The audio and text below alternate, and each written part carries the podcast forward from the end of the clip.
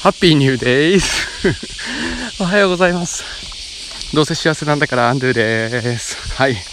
あハッピーニューデイズの言い方をですね。あハッピーニューデイズみたいにちょっと ふざけてみました。いかがお感じだったでしょうか？イラッとした方すいません。えー、前回のこの前の回の配信がですね、えー、つらつらと喋ってしまっている僕の、えー、性格上。10分に入りきらか切らなかったようで途中でブチッと切れてしまったようです。すみませんでした。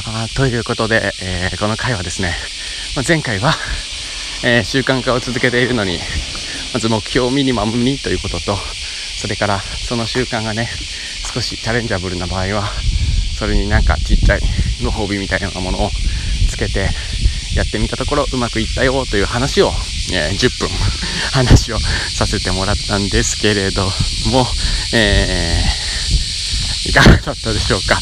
はい、それでちょっともう一回録音ボタンを押したのは最後の言葉を言ってなかったのでモヤモヤしていて撮りました。まあ、自分の気持ちを整理するようです。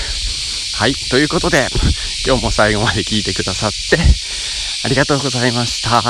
皆さん、良い一日をお過ごしください。それでは、ハッピーさよなら